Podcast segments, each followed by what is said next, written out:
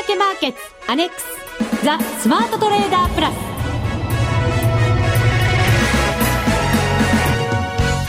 こんにちは内田まさです。この時間はザ・スマートトレーダープラスをお送りしていきます。まずはふくふくコンビにご登場いただきましょう。国際テクニカルアナリスト福永博之さん。こんにちはよろしくお願いします。よろしくお願いします、はい、そしてマネックス証券の福島正さんです。こんにちはよろしくお願いします。よろしくお願いいたします暑いですね外は。本当ですねなんか昨日までちょっと涼しくてですね、はい、しのぎやすかったんですけどなんか今日雨降るとかって言ってたんですけど雨降らず。青空になりましたよ、一気に。そうですよね。雲はねもなんか入道雲っぽいね。厚い雲なんですけど。本当に、まあでも昨日今日とやっぱり一時的に激しい雨が降ったりするんで、なんかね怖くはあったり。洗濯物干すと降るんですよね。本当になんか。教えてくださいそれは。じゃあ干した時に今度干しましたって。メールをしなくちゃいけませんね。ツイッターでもいいですよ 私にとってはサプライズの雨だったわけですがマーケットにとってもサプライズが今日はいくつかありましたよ、うん、そうですね、はい。まあ、株式市場でのサプライズもあれば為替市場でのサプライズもありと、はい、そうですね。いうことで。まずは朝日経新聞をパンと開いたらドーンでしたね。はい、はい、日立と三菱重工？ちょっとね、あのー、まあ、まだ正式発表ではないので、えー、あのー、それとも特にその三菱重工の方の、あのー、ホームページなんかでこう否定の仕方がね割とちょっとあの強めの否定なので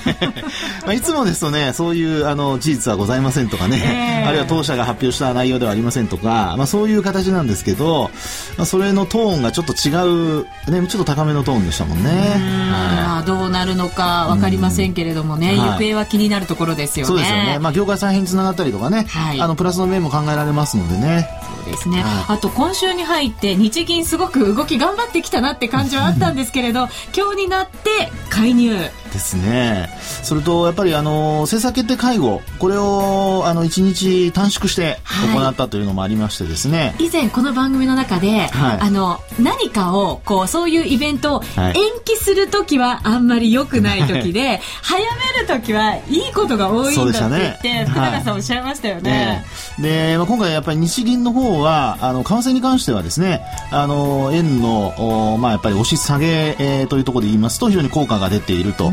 で、まあ、先ほどの株の話になると、やっぱり延期しているので、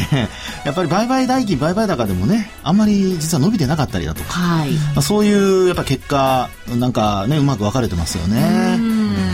えっ、ー、と、現在のレート入れときましょうね。ドル円が79円74銭から75銭あたり。そしてユーロ円が113円83銭から87銭ですから、これともにやっぱり今日の一番高い水準ぐらいで。そうですね。あの特に、まあ、今あの、輸出関連企業の想定為替レートが、まあ、株の方で言いますとですね大体80円ちょいのところなんですよね、はい、ですから、まあ、そういう意味では80円を超えたところでそういった輸出関連企業が一旦売りたいあるいはあの政府の方にそういうふうな話をしているとなると、まあ、なんとかそこまで一旦持ち上げておいてで、あのまあ、ある程度為替を予約するとかですね、まあ、そういうことができれば、またちょっと一つ、えー、まあ、ちょっと、なんでしょうね、先延ばしになる部分はあるかもしれないですけども、まあ、企業は一息つける場面もあるのかなというふうに思いますね。うん、そうですね。はい、一息ついてほしいなとも思いますよね。本当ですよね、うん。これでも、介入って詳しい内容入ってきてないんですけれど、はい、やっぱりドル円中心に介入って普通はするものなんですか、うん、あのー、ですね、通常は、まあ、あの、一つの通貨であって、で、あの特にその弱い通貨に対してやるわけですよね、えー、あと影響力の大きな通貨を一つ狙ってやるという形になるかと思うんですね、うん。はい、で今日特にあのユーロドルを見ていただくと分かるんですけどはい、あのもしこう例えば複数通貨に分けて介入やった場合にそのユーロドルが、まあ、例えば同じ比率で売り買いされたとなるとあまり動かないはずなんですよね。ところがあの実際にはユーロドルで見るとあのユーロが下がっていて、はい、まあ、ドルに対してですね。ドルが買われていると、はい、ですから、まあ、円に対してのその円売りドル買い介入を行ったというようなことが、まあ、あの解釈できるんじゃないかなと思いますけどね。なるほど、はい、やっぱり集中してやった方が効果は大きい、ね、そうですね。であとクロス通貨であのみんな取引してますので、えー、まあ、そういう意味では玉突き状態になってですねあの一つの通貨が大ききく動けば、まあ、それに合わせて他の通貨も動くと。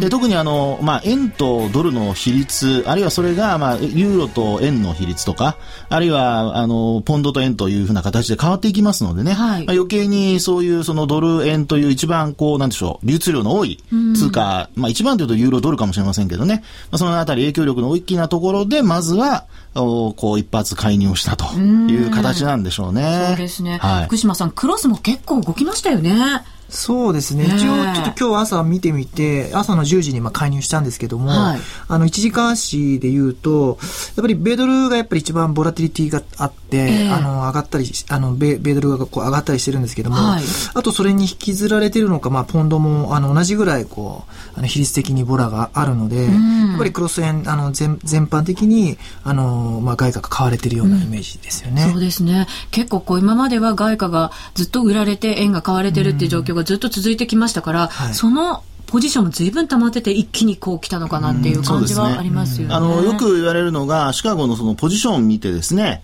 あのまあドルまあ円買いのポジションが溜まってる、えー、まあそれを見てですね介入したりだとか、まあそういうことをよくこうやったりしてますので、はい、まあそういう意味では今あの内さんがおっしゃったように。やっぱりちょっとポジション溜まってるところでしたので、まあ、あの、結構断続的にも行っているようですし、はい、効果的には、あの、非常にいい効果が現れたのかなという感じでしょうかね。そうですね。この効果が続くのかどうなのか、やっぱり重要ですから、はい、この後のコーナーでも伺っていきたいと思います。さあ、それでは番組進めてまいりましょう。この番組を盛り上げていただくのはリスナーの皆様です。プラスになるトレーダーになるために必要なテクニック、心構えなどを今日も身につけましょう。どうぞ最後まで番組にお付き合いください。この番組はマネックス証券の提供でお送りします。ザ・スマートトレーダープラス。週のハイライト。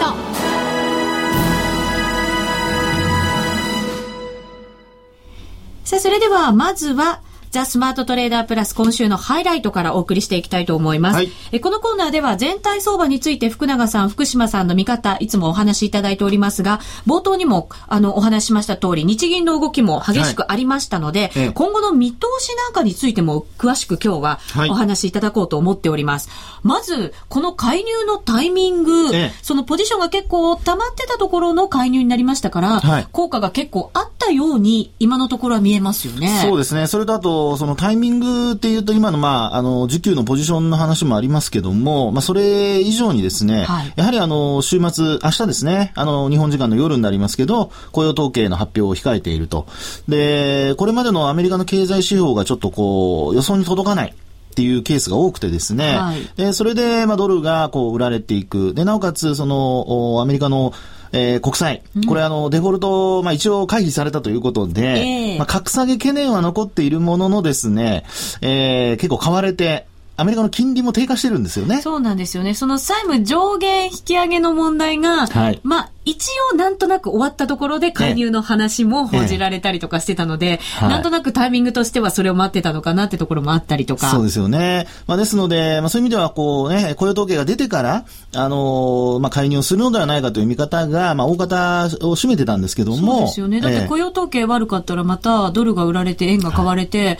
結局元に戻ってしまうなんていうことも、ないとは言えませんよね。そうですよね。まあ、ただそのね、何もせずにそのままずるずる下げていくというのと、ああの、悪かった場合を想定して、今のうちにちょっと上げておくとい。うのとですね、はい、これやっぱり効果が全然変わってきますので、まあそういう意味では、あの、政策決定会合、先ほども言いましたけども、1日短縮して、で、なおかつ、まあ、政府と、これ連携を取ってやってるっていうところがですね、もう本当にあの、まあ、日銀を政治の中に入れていいのかどうかわかりませんけど、ただその政府の政策という形で言いますと、はい、まあ本当日銀だけが頑張ってるなという、これ前も言ったかもしれませんけど、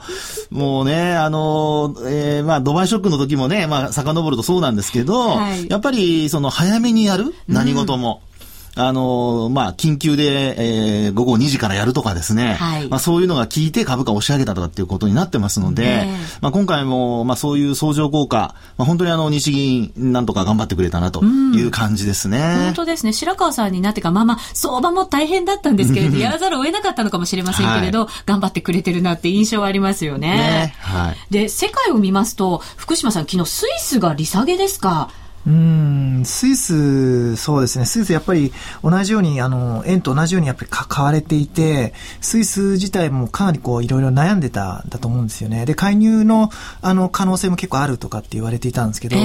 やっぱり、まあ、過去にいろいろ介入に関しては失敗等もあって。スイスって失敗してるんですよね、ね結構。そうですね。本当ですね。で、そこでやっぱりちょっと一つのやり方として、あの、やっぱり利下げっていう、方向に動いたんじゃないかなっていうふうに思ってるんですけど。最強通貨でしたもんね。そうですね。スイスフラン。まあでもね、今、あの、100円台ですよね、スイスフラン。で、あの、私、大学生の時のことを考えると、当時100円前後だったんですよ。スイスフランが円で、対円で。なので、まあ、考えてみると、なんか今の水準ってそこまでやっと戻ったんだなっていうか、それ逆に言うと強かった、円がやっぱり強かったんだなっていう印象ですね、今ね。まあ本当に古い話で申し訳ないですが、いつ頃かなって思って。私も、んって。なんとお返ししたらいいかと思ってましたけど。いやいやいやいやすいませんね、こんなさせて。すいませんでした。でもその、スイスも単独で介入をして失敗をしたという過去がありますよね。で、まあ日本も、まあ何回かは単独でやってきてると思うんですけれども、この単っていうところの効果って、やっぱりなかなか続かないものなんじゃないかなと思ったりするんですけど。そうですね。あの、えー、結局ですね、通貨が、まあ、例えば売られると。特に今、ドルとユーロが売られている中で、うん、その、それぞれ持ってる国のメリット、デメリットを考えると、はい、アメリカは今、景気が仮にこう悪くなっているとするとですよ、やっぱり、あの、国内、内需が弱いっていうことになりますから、消費者物価指数もそんな高くなかったっていうことになってますんでね、うん、まあ、これからもまた最新のものが発表されますけど、えー、GDP がまず良くなかった。はい。ですから、そこを考えると、まあ、やはり内需が弱くて、じゃあどうなるのかっていうと、やっぱり企業は輸出で、なんとか利益をもたらしたいと。っ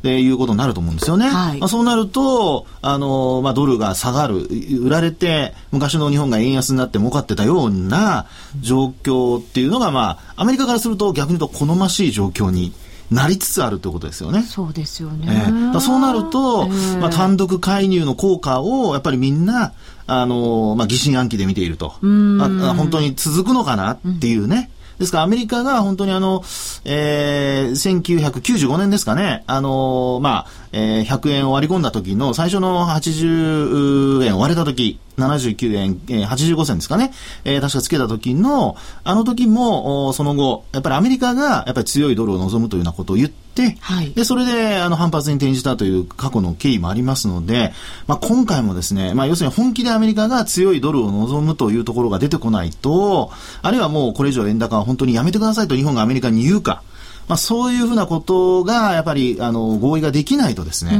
ちょっと、あの、内田さんが心配されているように、まあ、本当に続くのかどうかっていうところを考えると、まあ、要するにドル安が、あごめんなさい、ドル高が続くのかどうかっていうところは、まだちょっとはっきりしないというところでしょうね。うただアメリカはそのアメリカの債務上限引き上げがまあ決まって、はい、これから国債をどんどんこう発行してこようという時に、うん。はい、ドル安だと困るんじゃないですか？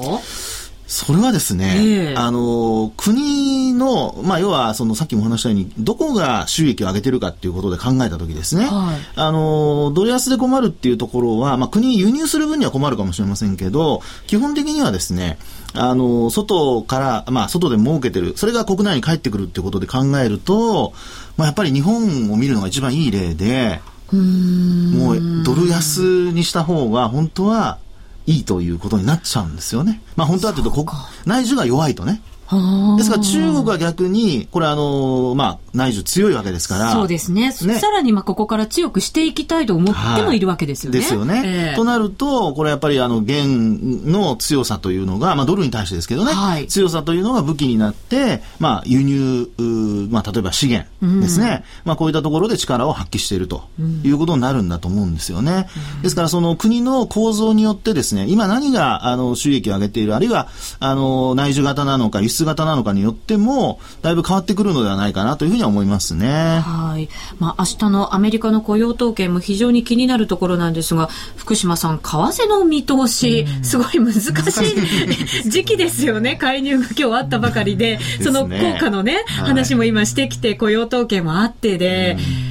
やっぱりね、あの、昨年の9月15日の、やっぱり、あの、円売り介入、2兆円規模の、あの、最大の規模でやったと思うんですけども、はい、あの時も82円から86円ぐらいまでこう一気に上がって、えー、まあその時こう注射打ったような形なんですけども、やっぱりその時の状況を見ると、やっぱりトレンドには逆らえず、はい、その後すぐにやっぱり下落、まあ、円高方向にすぐにこう戻っていったところを見ると、はい、やっぱりこう介入したことで何かこうトレンドが変わったりってなかなかあのないのかなっていうふうに思っていて、はい、なんで今回もやっぱりそのアメリカの雇用統計の発表であの悪い悪い指標が出たりそれより、あのまあ、来週以降もそうなんですけどもやっぱりそういった悪いものが出る出ればもちろんあまあ、うん介入自体効果ないというわけじゃないんですけども、えー、えー、それもやっぱりこう寿命が短いというか、効果の寿命が短くなっちゃうのかなっていうところがあるので、あの、やっぱりそういった指標をちょっとやっぱり重要視していっていかないといけないのかなと。そうですね。で、昨年もやっぱりその結局 QE2 の11月の頭、QE2 で初めてこうトレンドが転換しているので、はい、やっぱりそういったところなのかなっていうふうには思ってますけどね。そうですね。夏のひとときの夢にならないような。いや、でも旅行に行く人は逆なんじゃないですか。そうか。まあそうですよね。旅行行きそうな格好してます、今日はそうですね。あそうですね。夏な感じを。はい、出してきましたけれども、まあ、それは置いといてですね、ドル円もうすぐ、80円乗せそうな感じですね。79円、今89銭から90銭で、これでもトレンドを見るときって、はい、あの、こういう、まあ、ものすごく長くできたヒゲとかであっても、はい、それはラインの中に入れていかなきゃいけないわけじゃないですか。えー、入れてった方がいいんですよね。はい、ラインというと？えっと、トレンドラインとか。トレンドライン。はい。はい、わかりづらくて失礼いたしました。はい。あの、まあ、そうですね。確かにあの、為替、これあの、まあ、一応約定されて、えー、値段がついているので、はい、まあ、そういう意味ではヒゲも入れておくっていう必要はあるとは思うんですけど、えー、ただやはりあの、為替はやっぱりあの、日中のヒゲになる、あの、まあ、長さが長かったりしますとですね、はい、あの、まあ、いわゆるその、ボラティリティが高くて、それが結局その、見誤る、見誤るですね、うん、えー、ポイントになってしまうということになって、なりがちなんですよね。ですので、私なんかはあまりにもこう、まあ、髭が長い時なんかは、基本やっぱりあの、終わりね。えー、まあ今で言いますと、やっぱりニューヨークの終値ですね。はい、まあこれを参考に、やっぱりちょっと、あの、2種類見るとかですね。そういう、あの、あまりにもこう、ちょっと迷うような時は2つ見てみるとか、はいえー、まあそういうこともやる必要があるかなというふうには見てますけどね。なるほど。はい、今日の場合はね、ぐんぐん今上がってますから、えー、完全実態なんですよね、これまだまだね。ねで、あの、やっぱりこれですね、前回と違うのはやっぱ本気度なんですよね。あの、要するに、前回は押し上げて1回で終わっちゃったと。で、今回は、あの、これ、今、あの、ロンドンの時間に入ってるかと思うんですけど、まあ、要はその、委託介入ということをやって、うん、あの、まあ、単独ではあるんですけど、もうあの、野田さん言っちゃいましたからね、えー、単独ではあるんですけども、そのロンドンで、あの、外銀に委託をして、はい、それで、あの、ロンドンでも介入やると。あるいはニューヨークでもやるっていうような、まあ、強い意志をそのマーケットに示すかどうか、はい、まあ、それが示されれば、いわゆるその最初のさっき、福島さんの話にあったような、えー、まあ久しぶりに行ったその過去最大の介入、その時のあの押し下げのようなですね、売り物は引っ込む可能性が出てくると。うんうん、まあ、そうすると、やっぱり、あの、えー、まあ持続するかどうかっていう円安が持続するかどうかっていうところの期待が持てるようになるということですよね。うそうですね。確かに今の状況を見たら本当に売りづらい感じはしますよね。うん、そうですよね。からしても。えー、うんまもなくもしかしたら80円乗ることが番組中にあるかもしれませんね。うん、そうですね、はい、もう一つ、株式市場の方も聞いておきたいんですけれども、その大きな合併報道がありました。はい、まあ、ただ、為替のこれだけの動きがあったとしても、今日はトピックスはマイナスになって、日経平均もわずか20円ぐらいのプラスですよ。ええこれは一体どうしたことですか？あのですね、やっぱりあの、企業収益、これあの、決算発表ピーク1回過ぎましたよね。7月の末がピークだったかと思うんですけど、うん、まあここでですね、ある程度、まあもちろん情報修正はあったんですよ。はい、情報修正はあったんですけれども、あの、ある程度の数値で終わってしまって、、まあ、基本その想定為替レートともギャップがあると、いうことを考えますと、あの、下期にこう予想されていた、あの、生産が回復したら V 字回復クになるんじゃないかという見方ですね。はい、まあ、これが、まあ、あの、後退してるわけではないんですけど、やっぱり一旦、あの、まあ、あこれちょっと様子見ようという流れになっているのではないかと思うんですよね。はい、でそのあたりが、あの、今回、その、まあ、重工と、それから日立、これ業界再編につながりそうな話で、これスムーズにですね、今日中に出てくれればよかったんですけど、まあ、結果的に出なかった。それからあとアメリカの、やっぱり夜間の取引ですよね。これがちょっと鈍いということで、まあ、結果的には売りが先行してしまったという、リグ売りが先行したという形でしょうかね。はい。続いては、このコーナーです。スマートトレーダー計画、よーい、ドンさて、このコーナーではスマートなトレーダーになるためのノウハウ、実践テクニックについて教えていただいています。さて、勝手に先週ぐらいから、その前ぐらいからスタートをしました、はい、私のリアルトレード 報告会ということなんですが、はい、えっ、と、今週はですね、ええ、ユーロ円で私ずっと勝負をしておりました。ユーロ円。はい、ユーロ円でした。うんちょっと今チャートを変えますね。福島さんが好きな通貨ペアじゃないでしょうかね。そうですよね。そうですね。そうですよね。えっと、現在、113円84銭から89銭ぐらいですから、これも高止まりですよね。今してますけれども。まあ、ただ、今週の頭ぐらいはもうずっとこう下落トレンドが、はい、あの、冷やしで見るとできておりましたので、ええ、112円台ぐらいでこう、売りで入ってましたので、はい、ただ、介入が本当にこう、ね、月曜日の新聞パッと開けたら、介入するかもみたいな、こう、見出しが やっぱり出てたんで、これはやっぱり警戒しておかなきゃいけないんだなっていうのはずっとありましたので、あの、ロスカットラインを入れてたんで、それをもう、利確の方に、もうどんどんどんどんこう、うん、下ろしてきて。引き下げていったんですね。そうですね。引き下げていって、はい、いつ何かパンと上に行くことがあってもいいようにということで、ずっとこう下げて下げて、はい、えー、おりましたので、一応あの、すごくいいところで119円台で利確をすることができたんですね。素晴らしい。はい。なので今週はなんか落ち着いて、まあできた。109円台ですか？そうです、109円台で。うん、119円じゃなくて109円ですね。109円。はい、109円。そんな間違えちゃいました そんな価格ないですね。はい、109円台で。でも3円ぐらい抜いたってことですね。そうですね、なかなかこう。でも、リアルトレードは 福島さんどう思いますか、ね、やっぱり本気度が違うんです本気度が、ここもね、なんか日銀の、なんか本気なんだな。まあでも本当に少ない金額でやってるんで、はい、あの、本当にディナーぐらい食べられるぐらいしか、ね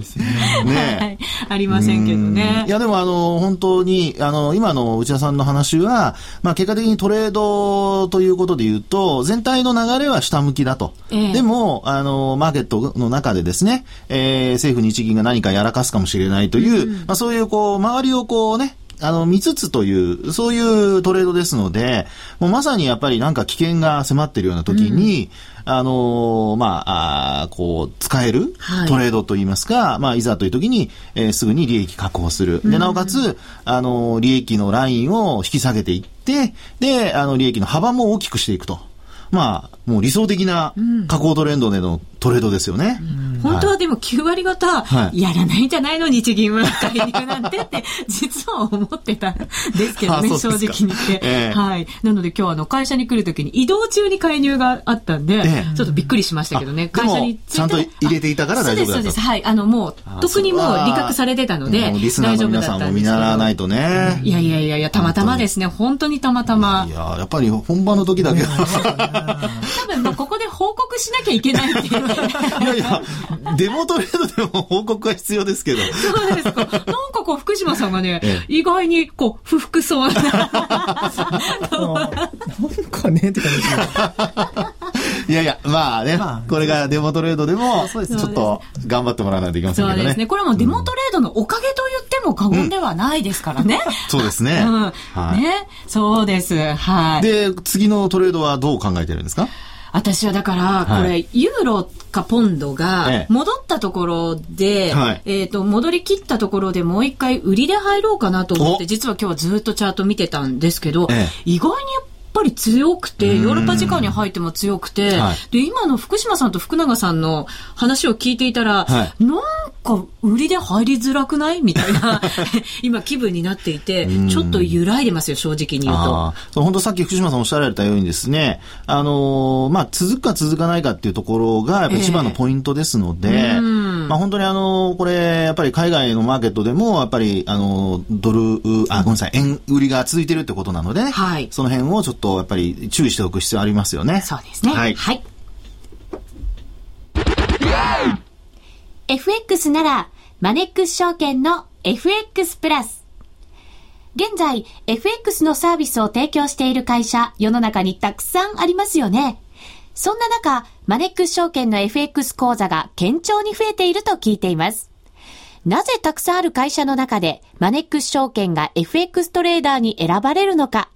私なりに検証してみました。まずは取引コストについて。取引コストといえば、取引手数料とスプレッド。マネックス証券では、もちろん取引手数料は無料。米ドル円のスプレッドは原則2銭と低コスト。しかも1銭通貨単位から取引できるため、初心者の方にも優しいです。気になる取引ツールはとても使いやすく、投資情報も満載で、携帯電話やスマートフォンからの取引機能も充実。もう言うことありませんね。さらに皆さんに朗報。今なら新規講座開設最大23,200円プレゼントキャンペーン実施中。FX を始めるならマネックス証券がおすすめです。講座開設のお申し込みはパソコンや携帯電話からマネックス証券で検索。今すぐお申し込みを。FX は予託した証拠金額より多額の取引を行うことができるレバレッジ取引であり、取引対象である通貨の価格や金利の変動により、予託した証拠金額を上回る損失が生じる恐れがあります。お取引の前には必ず、契約締結前交付書面の内容を十分お読みになり、リスク、手数料などをご確認ください。マネックス証券株式会社、金融商品取引業者、関東財務局長、金賞第165号。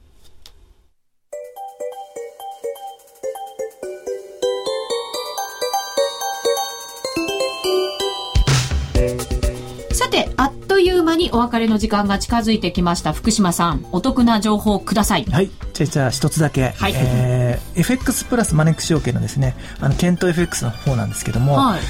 今ですねなんとスプレッド縮小キャンペーンっていうのをやっていてこれ私大好きなんですよね。だけど結構みんなやっぱり大好きですね大好きですよ。スプレッドがね大変なんですよ。で実は今回は OG 円と、えー、ユーロ円